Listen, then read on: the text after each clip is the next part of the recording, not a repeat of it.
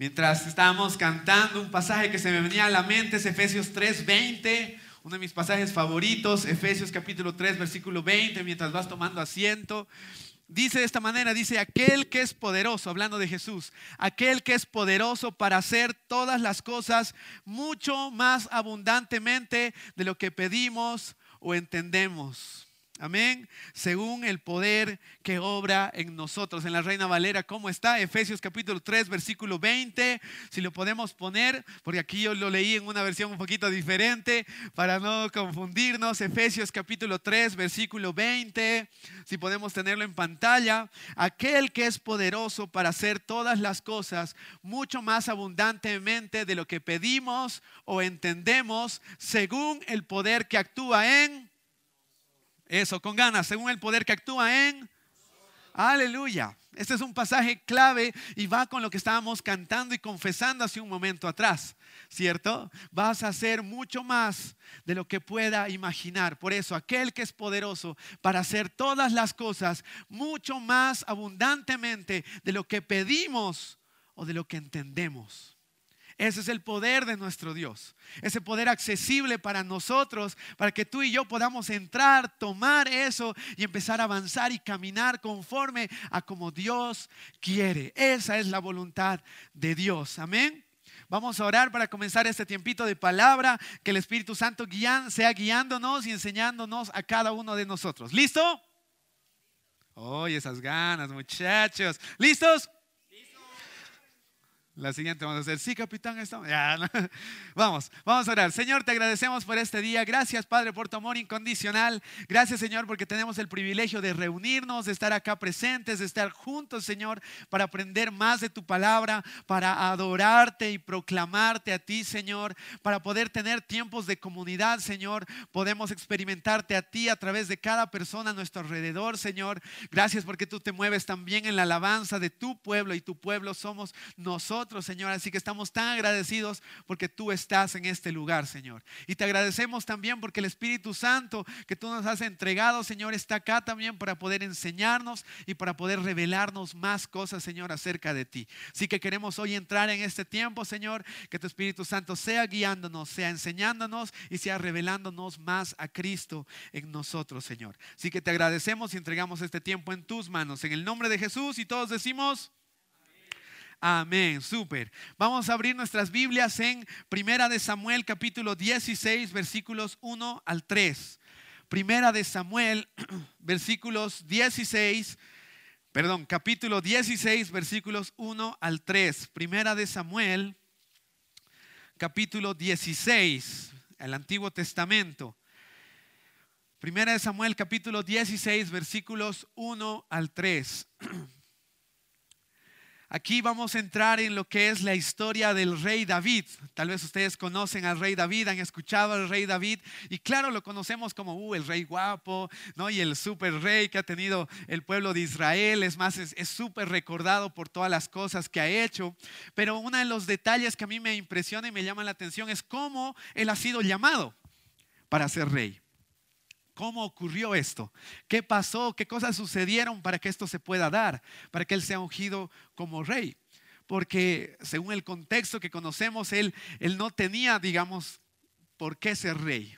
¿no? no tenía las, no sé si decir las condiciones, podríamos decir también, ya, pero no tenía varias de las cosas que podían sí, mostrarse como rey o elegirlo como rey, ¿ya? Así que vamos a entrar, para esto entra el profeta Samuel, vamos a leerlo. Dice, dijo Jehová a Samuel, Samuel era uno de los profetas que había en esa temporada, en esa, en en esa época de la historia, ¿no? Para poner a todos igual un, poco en contexto, en, esa, en esta temporada como Jesús no, todavía no había llegado, no había muerto ni resucitado, entonces Dios solamente podía hablar por ciertas personas. Entre ellos estaban los profetas. Entonces Samuel era uno de estos profetas. Dios hablaba por medio de ellos al pueblo, ¿no? Les decía qué está pasando, por dónde tenían que ir, qué hacer, etcétera. Muchas veces también Dios les, les reñía, digamos, porque el pueblo de Israel se desviaba. Entonces esto lo hacía por medio de los profetas. Entonces acá dice, dijo Jehová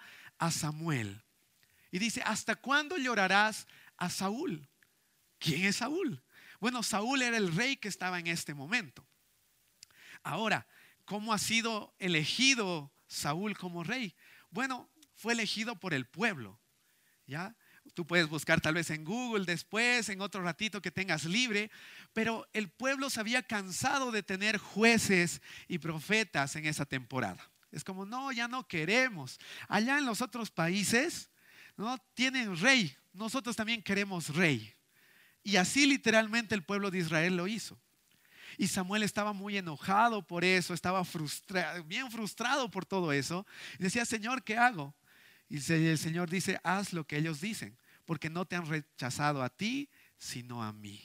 Y ahí es donde ellos eligen a, a, Saúl como rey, el primer rey en el pueblo de Israel. Pero sucede que Saúl empieza a hacer cosas no tan buenas delante de Dios. Entonces Dios eh, en esa temporada, como todo era un poco más condicional, ya, porque no había Jesús todavía acá. Entonces el Señor se aparta, podríamos decir, de Saúl, también por su desobediencia y demás. Y es acá donde habla Dios a Samuel. Y vamos a volver a leer esta partecita del comienzo. Dijo Jehová a Samuel, ¿hasta cuándo llorarás a Saúl habiéndolo yo desechado para que no reine sobre Israel? ¡Wow! Llena tu cuerno de aceite y ven y te enviaré a Isaí de Belén, porque de sus hijos me he provisto de rey. Uh, ya se venía otro rey acá. Versículo 2, vamos a ir al versículo 2. Y dijo Samuel, ¿cómo iré? Si Saúl lo supiera, me va a matar, me mataría. Jehová le respondió, toma contigo una becerra de la vacada y di a ofrecer sacrificio a Jehová he venido. Versículo 3, vamos a ir al versículo 3. Y llama a Isaí y al sacrificio, yo te enseñaré lo que has de hacer y me ungirás al que yo te dijere. Wow. Entonces estamos en una escena bien bien, wow, un poco fuerte, un poco que va a cambiar la historia, ¿no? Porque el profeta tenía que hacer algo, tal vez ocultas del rey, para ir a ungir a otro rey, al rey que Dios le iba a mandar, ¿no? Le iba a decir, a este tienes que ungir. Entonces, como, wow, ya me imagino un poco el susto, ¿no? De, de, Samuel, del profeta, para, para, poder hacer esto. De ahí vamos a saltar porque eh, Samuel decide obedecer a Dios, eso es importante, y va. ¿Ya? Y vamos a ir al versículo 6. Vamos a ir al versículo 6 de ese mismo capítulo. Dice, aconteció que cuando ellos vinieron, él vio a Eliab. Tenía que ir a la casa de Isaí. Y este Isaí tenía muchos hijos. Y de uno de ellos iba a ser elegido rey. Dios lo iba a ungir como rey. Ahora Samuel no sabía quién era, ¿no? ¿Quién, quién iba a ser el elegido como rey? Pero le dice, yo te voy a decir quién es. Tú solo obedece. Da estos pasos de fe. Ve, anda. Y yo te voy a mostrar quién es. Yo te voy a decir a quién tú tienes que ungir. ¿No? Qué, qué, buen ejemplo podemos ver de Samuel en obediencia a Dios, ¿cierto? Y lo que hace Samuel es va, Va, va a la casa de Isaí, hace todo lo que Dios le manda, ¿no? Isaí agarra, ya sabe por qué va a venir el profeta a su casa y es como, hijos, todos a bañarse. Todos a bañarse porque va a venir el profeta y de aquí alguien va a ser elegido rey. El próximo rey de Israel. Imagínense, si viniera así alguien a tu casa, ese cachito, pues, lo mejor posible, ¿cierto? Entonces pónganse en fila aparece este profeta, llega a la casa de Isaí con aceite en sus manos y también con esa palabra en el corazón. Y al primero que ve e, al primero que ve, perdón, es a Eliab. Eliab era el primogénito de Isaí. Buen porte, pintudo el muchacho, mastucón. ¿No ve? Era así. Incluso podía, hablaba bien. Entonces, como Isaí dice, creo que aquí lo tengo. Creo que aquí lo tengo. Creo que aquí veo que este puede ser rey, porque todo lo que veo ahora es como, este muchacho sí, puede ser rey. Lo veo como el próximo rey de Israel. Pero acá dice, acá, lo vamos a leer. Dice, y aconteció que cuando ellos vieron a, vieron, ellos vinieron, perdón, él vio a Eliab y dijo, de cierto delante de Jehová estás ungido. Uy, ya lo estaba, ya lo estaba ahí ungiendo como el rey. Avanzamos con el siguiente versículo, por favor. Y dice, y Jehová le respondió a Samuel, no mires a su parecer. No mires, no te dejes engañar por eso, ni a lo grande de su estatura, porque yo lo desecho. Había algo en Eliab que Dios decía, no, él no es. Él no es. No te confundas, porque Jehová no mira lo que mira el hombre, pues el hombre mira lo que está delante de sus ojos, pero Jehová mira el corazón. Qué importante, qué importante. Muchas veces la gente eh, nos dice que nos conoce, pero en realidad no nos conoce, porque quien nos conoce realmente es Dios porque Dios no mira apariencias, Dios mira el corazón de cada uno de nosotros. Sabe cuál es la intención de cada uno de nosotros. Es más, dice que su palabra penetra lo más profundo y nos hace diferenciar las intenciones del corazón. ¡Wow! ¡Qué profundo es eso! Algo había en Eliab que no era. Sí, por lo físico parecía que él podía ser el rey, pero para Dios no. Algo había. Ok, el, el profeta se dejó engañar por la apariencia. Es humano igual que nosotros, se puede confundir, ¿cierto? Se puede confundir. Él fue engañado un poco por el exterior. Y aquí, aquí quiero mencionar algo, porque muchas veces nosotros eh, no dejamos o, dejamos a último lugar el que Dios trabaje primero en nuestro interior. Y qué importante es eso. Porque Dios siempre quiere trabajar primero en el interior de cada uno de nosotros. Ahí viene lo que es la identidad, es todas estas cosas. En lo interior primero, para que después puedas manifestar en lo natural, en tu cuerpo, en el mundo, en el exterior, en tu familia, amigos, etc. Pero primero es en nuestro interior. Pero ¿qué sucede? Muchas veces queremos hacer las cosas desde el otro lado. Primero cambio, primero mis acciones y después voy a trabajar lo interior. Pero no. ¿Por qué? Porque nos llegamos a frustrar, porque nos vamos a volver a equivocar y volver a equivocar y volver a equivocar. Pero si nos concentramos primero en lo interior, ahí tenemos esta nueva identidad. ¿Qué va a suceder? Naturalmente yo voy a ir cambiando actitudes, acciones, palabras, lo que sea que tal vez no está ahorita de acuerdo con Dios pero va a ir cambiando naturalmente. ¿Por qué? Porque en mi interior soy otra persona. Tengo una nueva identidad, ¿ya? Así que Dios siempre quiere trabajar primero en nuestro interior. ¿Ok? Ahora, ¿qué sucede? Porque claro, Eliab el primero, el primogénito. En esta época también los primogénitos eran como, wow, el primogénito y era el primogénito. ¿Qué privilegios tenía el ser primogénito? ¿Alguien aquí es primogénito? En su casita, el primero, ah, ok, ok, ya está súper. Ahí tenía algo especial porque iban a tener la bendición de Dios también a través de sus padres para sus hijos. Entonces el ser primogénito era clave. Pero acá Samuel, bueno, Dios por medio de Samuel empieza a rechazar al primogénito. Y esto eh, también creo que podemos mencionarlo un poquito cuando servimos en la iglesia o en nuestra casa también, cuando tenemos, no sé, un hermano más favorito que el otro. Y es como, ay, pero a ellos siempre le haces las cosas. ¿no? Él es más importante, no sé. Y demás cositas, que, que podemos sentirnos a ver como los otros hermanos de, de, de Eliab. ¿no? Porque pucha, no sé, que llegue alguien así y directo, y directo ya lo estén bautizando, perdón, ya lo estén ungiendo como rey, medio, raro por ahí. Pero ok, vamos a continuar. Ya, eh, entonces el profeta, este profeta Samuel, se equivocó al comienzo con Eliab. Pensaba que Dios, pensaba que él era el elegido, pero se equivocó. Porque Dios le dijo, mm, hay algo aquí que no me convence de este Eliab. Ok, Samuel decide obedecer a Dios y dice, ok, que venga el segundo. Que pase el segundo hijo. El segundo hijo entra. Modelando, buena pinta del caballero. Pero Dios dice, ah, tampoco. Samuel dice, ok, ya, dos, chao entonces. Ok, vamos con el tercero. Que pase el tercero, por favor. El tercero aparece y el Señor dice, ah, no, tampoco. Samuel dice, ah, ok, ya Señor, nos estamos quedando sin opciones.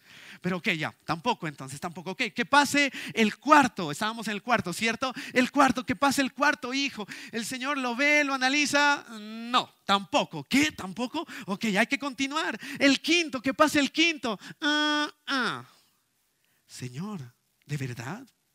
Y este que está un poquito más morenito, se ve lindo. Imagínate así como el rey, ah, en las fotos, en las pinturas. Dios dice, no, tampoco. Ok, Señor. A ver, ¿qué pasa el sexto? Dios dice, ¿de verdad, Señor? Ok, ¿qué pasa el séptimo? Pues es el, último, ¿no? Isaí le dice, sí, el último. Ok, ¿qué pasa el séptimo? Ya, ya estaba ahí destapando el, el aceite, ¿no? Pasa el séptimo. Y Dios dice, ¿acaso no te he dicho que no? Y ahora el profeta está confundido. Señor, creo que me, creo que me he rayado. Porque me has mandado aquí para ungir a uno de los hijos, pero ninguno de los siete es. Pero había algo que le incomodaba todavía y Samuel agarra y por si acaso se va donde Isaí y le dice, de casualidad no tendrás otro hijo más. Isaí como que la medita. David. David no estaba en los siete. David, ah, sí, pero está en el campo, le dice. Está en el campo. Está cuidando pues mis ovejas. Nos hemos olvidado. No sé si a alguien les se han olvidado de niñito en algún lugar. A mí me han olvidado después de estar de testimonios, pero ya. Pero qué feo es cuando sucede eso, ¿cierto? Que te olviden. Y a David sucedió eso en, en una cosa tan importante, no lo toma en cuenta su misma familia. En una cosa tan importante, no, no, no. Es, es, es, es grave, ¿no? Es grave porque era como marginado por su misma familia. Qué duro es eso, ¿no? Y, y esto creo que nos hace recuerdo de algo que para Dios, por más de que a veces la gente haga esto con nosotros, porque a veces lo hace, a veces incluso nuestra propia familia por alguna u otra razón también nos ha hecho algo así. Sí, amigos, puede ser que nos hayan hecho algo así. Sí, pero acá nos hace recuerdo por medio Dios de a través de Isaí de que Dios no se olvida de nosotros. Nunca, nunca, nunca. Y agarra ahí, entonces no lo has traído a tu último hijo. No, pues que vayan a traerlo. Porque no nos vamos a sentar a la mesa hasta que Él llegue. Ya me imagino la cara de todos. Pucha. Porque no había WhatsApp, muchachos. oh, ya asustados. Entonces tenían que ir corriendo. Y cerquita te aseguro que no estaba. Entonces no se iban a sentar a la mesa a comer hasta que David no llegara. Imagínense. Creo que eso puede mostrar la importancia de que, Dios, lo importante que somos, perdón, para Dios. ¿Cierto? De que Él no va a hacer algo si es que nosotros no estamos ahí. ¿Ok? Entonces, lo llaman. Va, seguramente Eliaf, ¿no? Ya primogénito, ya pues, tus privilegios. Corriendo. Lo trae. Tienes que venir. ¿De verdad? Dice David, sí, sí, sí. Tienes que venir, apura, apura.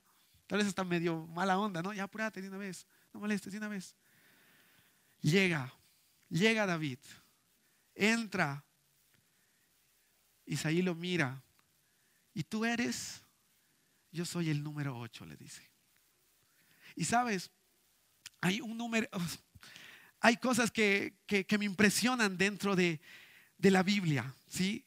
Y estaba buscando un poquito qué significa eh, o el significado bíblico del número 8. Y dice de esta manera, lo voy a leer, dice el significado bíblico del número 8 está íntimamente ligado a Jesús. Es un número de especial mención en la Biblia. Lo podemos encontrar hasta más de 80 veces y, y significa fertilidad abundante. Es un número que representa la abundancia en líneas generales. El número 7 se considera el día de descanso y el número 8 pasa a ser el número de la obra ya acabada. El número 8 expresa todo aquello que comienza, aquello nuevo. Si el 7 es la obra acabada, el 8 es la vida que comienza dentro de esa obra. Imagínense, un nuevo comienzo. Y ese número 8 estaba llegando. Entra, tú eres David. Sí, yo soy David. Y dentro de, sí, ya me imagino al profeta Samuel agarrando y hablando con Dios internamente y le dice, Señor, está oliendo a oveja. Y si, y si se baña y después lo ungimos, Dios dice, no. Pero apesta, Señor. No, no, no, así quiero que lo unjas. ¿Por qué? Porque Él huele a servicio. Servicio. Él lo que estaba haciendo era obedecer a su padre en ese momento. No estaba tal vez incluido en las cosas importantes, ¿no? Pero él estaba sirviendo a su padre en silencio. Podríamos decir en el anonimato, porque ni lo contaron, ni lo contaron. Estaba sirviendo en el anonimato. Y ahí quiero resaltar algo, porque muchas veces cuando servimos dentro de la iglesia o a veces en nuestra casa, cuando estamos en el anonimato, nos estresamos y reclamamos que nos miren. Pero vuelvo a recordarte, Dios trabaja, trabaja primero en el interior.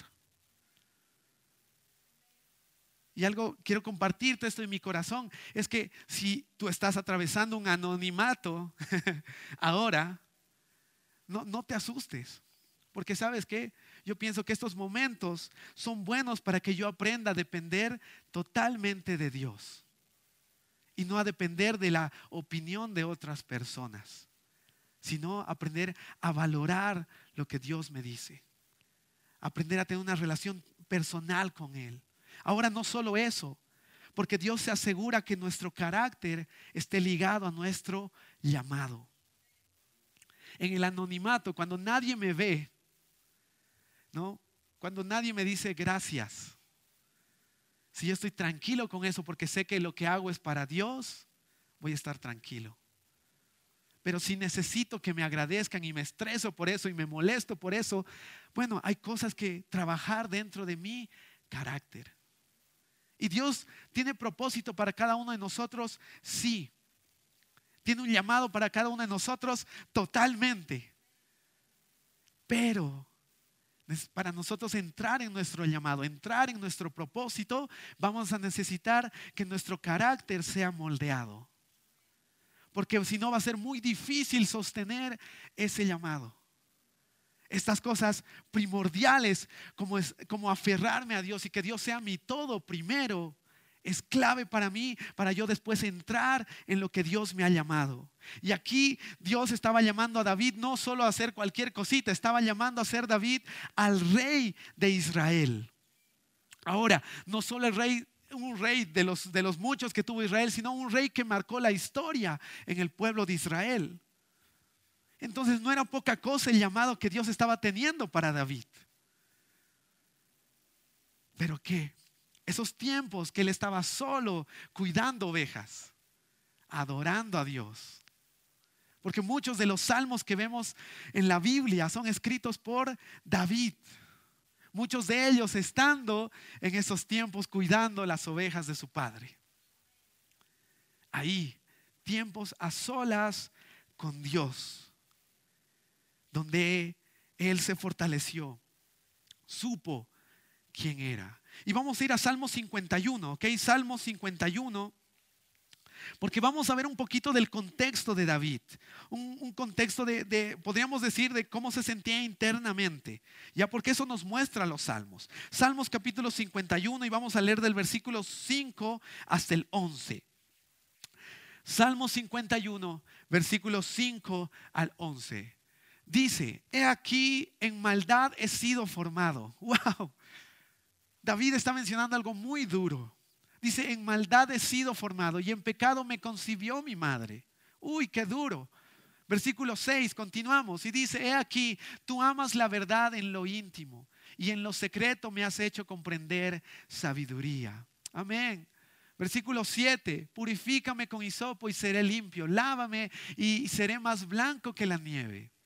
Versículo 8, hazme oír gozo y alegría y se recrearán los huesos que has abatido.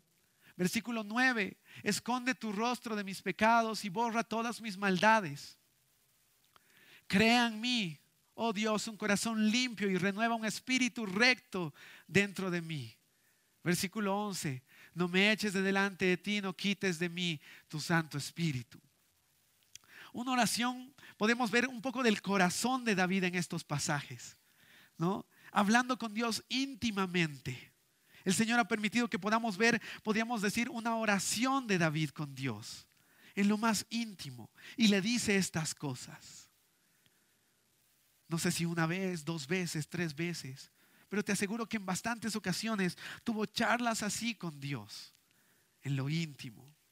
Y sabes, ese es un sonido de un avivamiento. Porque comienza con un quebrantamiento, con arrepentimiento, que es un cambio de dirección, con pasión, con humildad y hambre por Dios. Y ese es el sonido que tiene la iglesia. Ese es el sonido que tiene la iglesia. De a veces de quebrantamiento, de arrepentimiento, de pasión, de humildad y de hambre por Dios. Ese es el sonido que tiene la iglesia. A lo que lo distingue de lo demás. Podemos escuchar otro tipo de música, nos puede encantar un estilo musical. Pero el sonido de la iglesia tiene algo particular y es esto. Pasión, hambre por Dios, humildad, porque reconocemos que Jesús es todo y está sobre todo. Arrepentimiento, porque a veces yo confieso cosas que cambian la dirección de donde yo estoy caminando. Porque eso es arrepentimiento. Arrepentimiento no son lágrimas. Arrepentimiento es un cambio de dirección. Y ese es el sonido que tiene la iglesia. Sí, amén, ¿no? Tu palabra nunca cambia. Wow. Estoy confesando algo. ¿no? Estoy poniéndome firme en eso. Y ese es el sonido de la iglesia. Amén. Qué importante es eso. Ahora, como hace rato les decía, puede ser que estemos en anonimato, puede ser que estemos escondidos, pero lo que es escondido por los hombres, déjame decirte algo, es revelado por Dios mismo.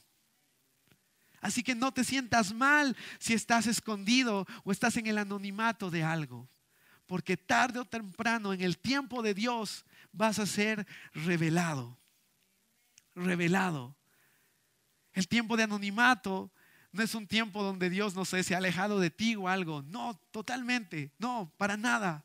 Es un tiempo de desarrollo, donde yo formo mi carácter, donde yo formo esto. Me pongo en línea con lo que Dios quiere. Amén.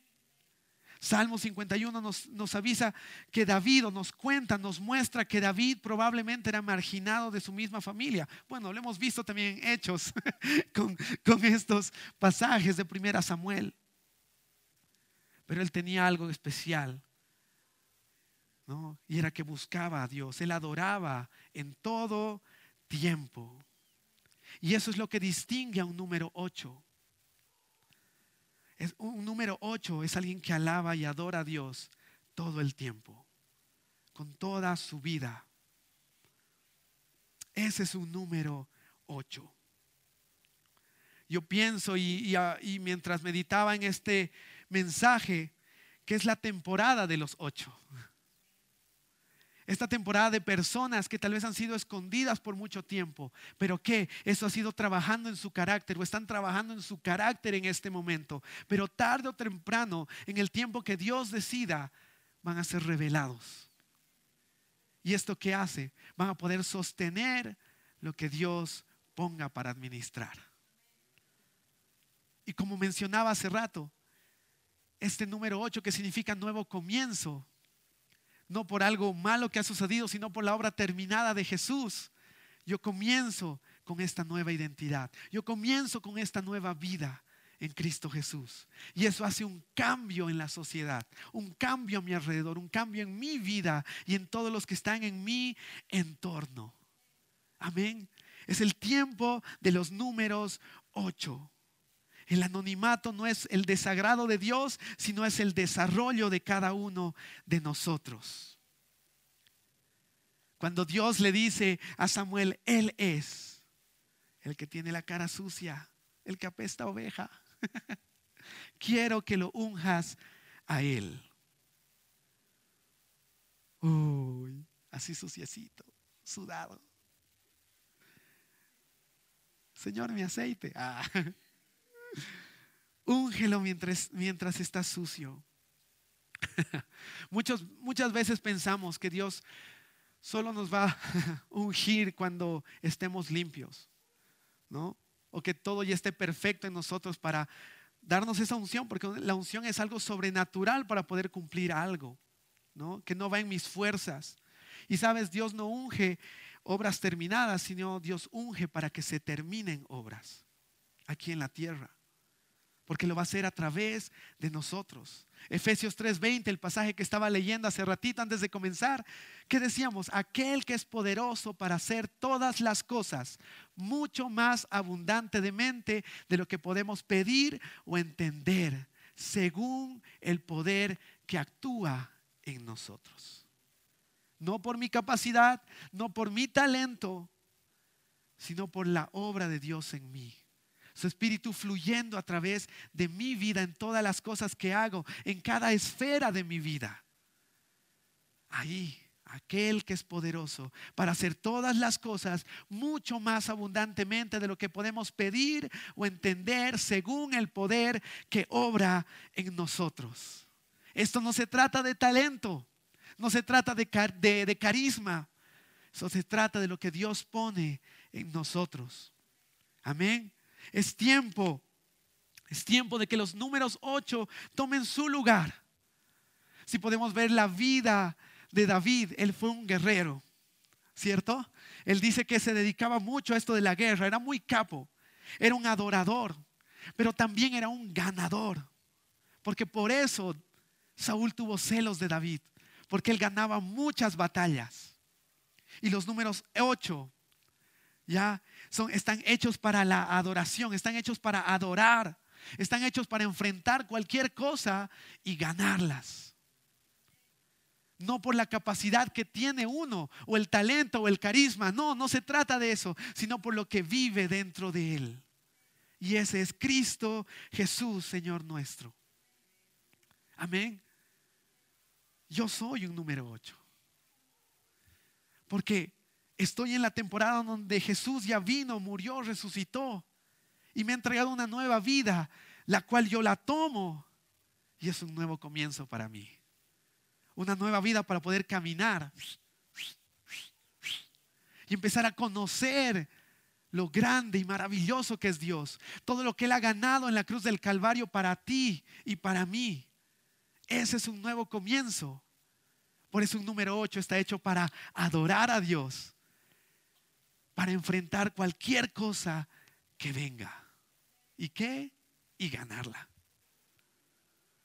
Yo soy un número 8. Y con esto quiero terminar. Está en Romanos capítulo 8. Romanos capítulo 8, versículos 29 en adelante. Uno de mis pasajes igual favoritos que me encantan. Romanos capítulo 8, versículos 29 en adelante. Lo podemos poner tal vez en NTV. Danicito, por favor. Por favor. Romanos capítulo 8, versículos 29 en adelante. Y dice, pues Dios conoció a los suyos de antemano. ¿A quiénes? A ti y a mí. A ti y a mí nos ha conocido desde mucho antes. Por más de que David haya sido marginado, lo que sea, tal vez si tú y yo estamos allí, no sé, atravesando un anonimato o escondidos o marginados incluso, Dios nos conoce desde hace mucho tiempo atrás. Pues Dios conoció a los suyos de antemano y los eligió para que, para, para que llegaran a ser como su hijo, a fin de que su hijo fuera el hijo mayor entre muchos hermanos. ¡Wow! Vamos, versículo 30. Y dice, y después de haberlos elegido, uh, somos elegidos, Dios los llamó para que se acercaran a Él. Quiero que lo traigan. Quiero que traigan a este hijo que falta. Quiero que traigan a David aquí. Porque no nos vamos a sentar a comer hasta que Él no llegue. Dios los llamó para que se acercaran a Él. Y una vez que los llamó, los puso en la relación correcta con Él. ¡Wow! Y luego de ponerlos en la relación correcta con Él, les dio su gloria. Tú y yo somos portadores de la gloria de Dios. Eso es lo que somos. Lo sientas, no lo sientas. Pero yo decido creer lo que dice su palabra. Cantábamos, ¿no? Tu gloria me cubre. ¿No? ¡Wow! Continuamos, continuamos, que esto se pone más bueno. ¿Qué podemos decir acerca de las cosas, de cosas tan maravillosas como estas? Si Dios está a favor de nosotros, ¿quién podrá ponerse en nuestra contra? ¿Quién? Versículo 32. Si Dios no se guardó ni a su propio Hijo, sino que lo entregó por todos nosotros, ¿no nos dará también todas las cosas, o todo lo demás, perdón, ¿no nos dará también todo lo demás? Continuamos, versículo 33. ¿Quién se atreve a acusarnos a nosotros, a quienes Dios ha elegido para sí? Nadie, porque Dios mismo nos puso en la relación correcta con Él. Dios, depende de Dios, no de mí, ¿ok? Versículo 34, entonces, ¿quién nos condenará? Nadie. Vamos a repetir esto. ¿Quién nos condenará? Eso, porque Cristo Jesús murió por nosotros y resucitó por nosotros y está sentado en el lugar de honor a la derecha de Dios e intercede por nosotros. Versículo 35. ¿Acaso hay algo que pueda separarnos del amor de Cristo? ¿Será que Él ya no nos ama si tenemos problemas o aflicciones? Si somos perseguidos o pasamos hambre, o estamos en la miseria o en peligro o bajo amenaza de muerte? como dicen las escrituras, por tu causa nos matan cada día, nos tratan como a ovejas en el matadero. Versículo 37, porque esto no queda ahí. Y dice, claro que no.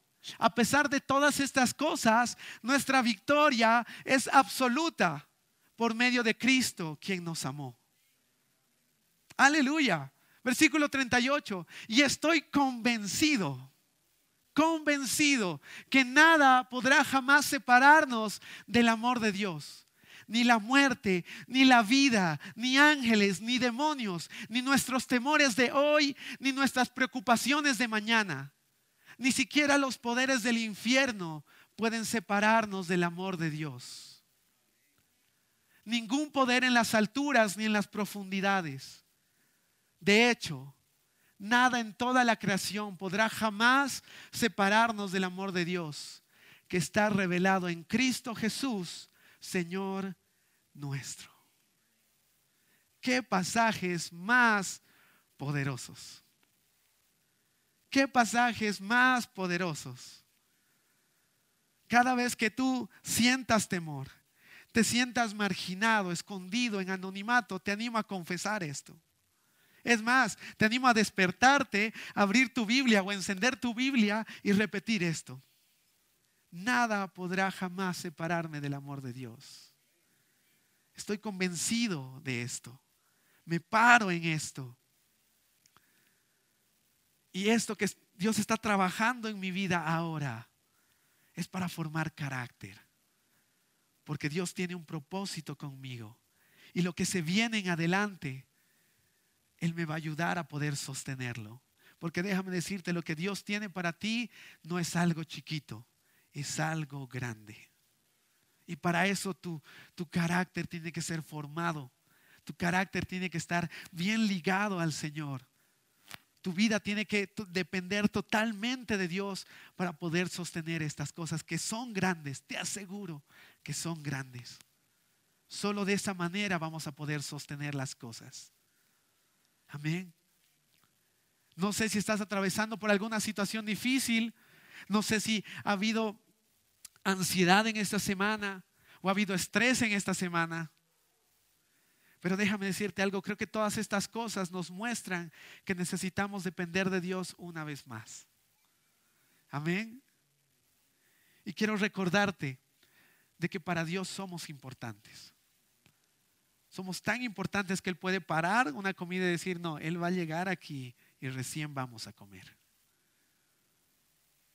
Él. Y no importa si huele feo. No importa cómo se vista, no importa cómo tenga su cabello. Algunos tienen hermosos como yo. No importa nada de eso, porque lo que importa es su corazón, lo interior. Dios siempre trabaja primero en lo interior. ¿Saben qué familia? Grupo de jóvenes 180. Desde hace tiempo yo tengo muy fuerte en el corazón de, que lo que Dios tiene para nosotros como grupo es algo muy grande. Y de verdad que lo es. Cada vez que me pongo a meditar o charlo con alguno de los chicos sobre esto del equipo, cada vez me asombro porque es, es muy grande. Pero también entiendo de que estas cosas son clave ahora, en este tiempo. Una de las cosas que igual yo amo ver, porque estamos creciendo, ¿sí? ¿Cuántos están felices de que estamos creciendo? Cada uno, ¿cierto? A mí me encanta escuchar a veces cuando me siento con alguien y me dicen, ¿sabes qué? No sabes cómo Dios está bendiciendo mi vida con su palabra. Cada vez que aprendo esto, cada vez que no sé, estoy sirviendo, me doy cuenta de estas cosas, estoy aprendiendo esto otro. ¡Uh! De eso se trata. De eso se trata. Y, algo, aquí igual quiero resaltar. Amo nuestros tiempos de adoración. No porque wow sea pintudo, porque sí lo es. No, no porque el Kevin sea pintudo. Ah, porque sí lo es. ¿eh? O porque el Marquito sea pintudo, porque sí lo es. Ah. Sino por la actitud con la que venimos cada uno de nosotros. De verdad. La actitud con la que venimos cada uno de nosotros. Me encanta escuchar retumbar este lugar proclamando a Jesús. No dependiendo de, los chicos que están acá, porque ellos, claro, nos están guiando en esto. Sí, pero me encanta todas las filas de las que estamos acá, juntos adorando a Dios. No importando si el Kevin le sale un gallo. ¡Ah! Broma. Pasa, dice. No, sí pasa, de verdad que pasa. Suceden estas cosas. Pero no dependemos de esto, sino que venimos con la actitud correcta. No importa si estoy cansado, yo decido levantar mis manos. No importa si estoy hoy con mala gana, hoy no tengo la voz perfecta, yo igual alzo mi voz, porque sé a quién estoy adorando. Sé a quién estoy adorando. Yo sé que cada uno de nosotros tenemos cosas que estamos trabajando en la semana. Sé que a veces fallamos y metemos la pata. Sí, lo sé. Pero Dios cada día va perfeccionándonos por medio de su Espíritu Santo y su palabra. Y cuando llegamos acá, esto se une entre todos y es el resultado de esto. Y podemos ver, como dice en uno de los salmos, que no me acuerdo dónde está, pero él dice que él se mueve en medio de la alabanza de su pueblo. Y eso es cautivador. Vuelvo a repetir, el número 8 está hecho para adorar, pero también para enfrentar cosas y ganarlas y ganarlas. Mientras los chicos de la alabanza se vienen, creo que una de las cosas que hacía David en los tiempos que tenía a solas ahí cuidando las ovejas, aparte de charlar con las ovejas, porque seguro que lo hacía, yo creo que en esos tiempos donde él no se sentía tan bien, lo primero que decidía hacer era adorar a Dios o hablar con Dios. Y eso es un ejemplo para nosotros. La anterior semana, José, estábamos hablando de, imitar la fe de otras personas, ¿no? En la anterior vez decíamos sobre los pastores, digamos, imitar su fe. Y creo que en este caso el ejemplo de David nos, muestra esto. Yo puedo imitar esta fe. Sí, yo puedo imitar esto, porque yo también soy un número 8. Yo soy un número 8. Desde ahora voy a poner un número 8 así. Sí. Soy un número 8. Estoy creado para adorar, para enfrentar cosas y ganarlas. Porque así Dios me ha creado y Dios vive dentro de mí. El mayor vive en mí. Y por eso puedo dar estos pasos. Amén. Sí, amén, dice su no, tu palabra nunca cambia. Y yo decido aferrarme en eso. Amén. Te invito a ponerte de pie. Creo que va a ser un buen tiempo para que podamos cerrar este rato adorando a Dios. ¿Sí? Adorando a Dios. Y quiero que, que, des lo mejor. No por nosotros, sino por Cristo Jesús, por lo que Él ha hecho, ha hecho, ha hecho. ¿Sí? Es Dios en nosotros. Cristo en mí, la esperanza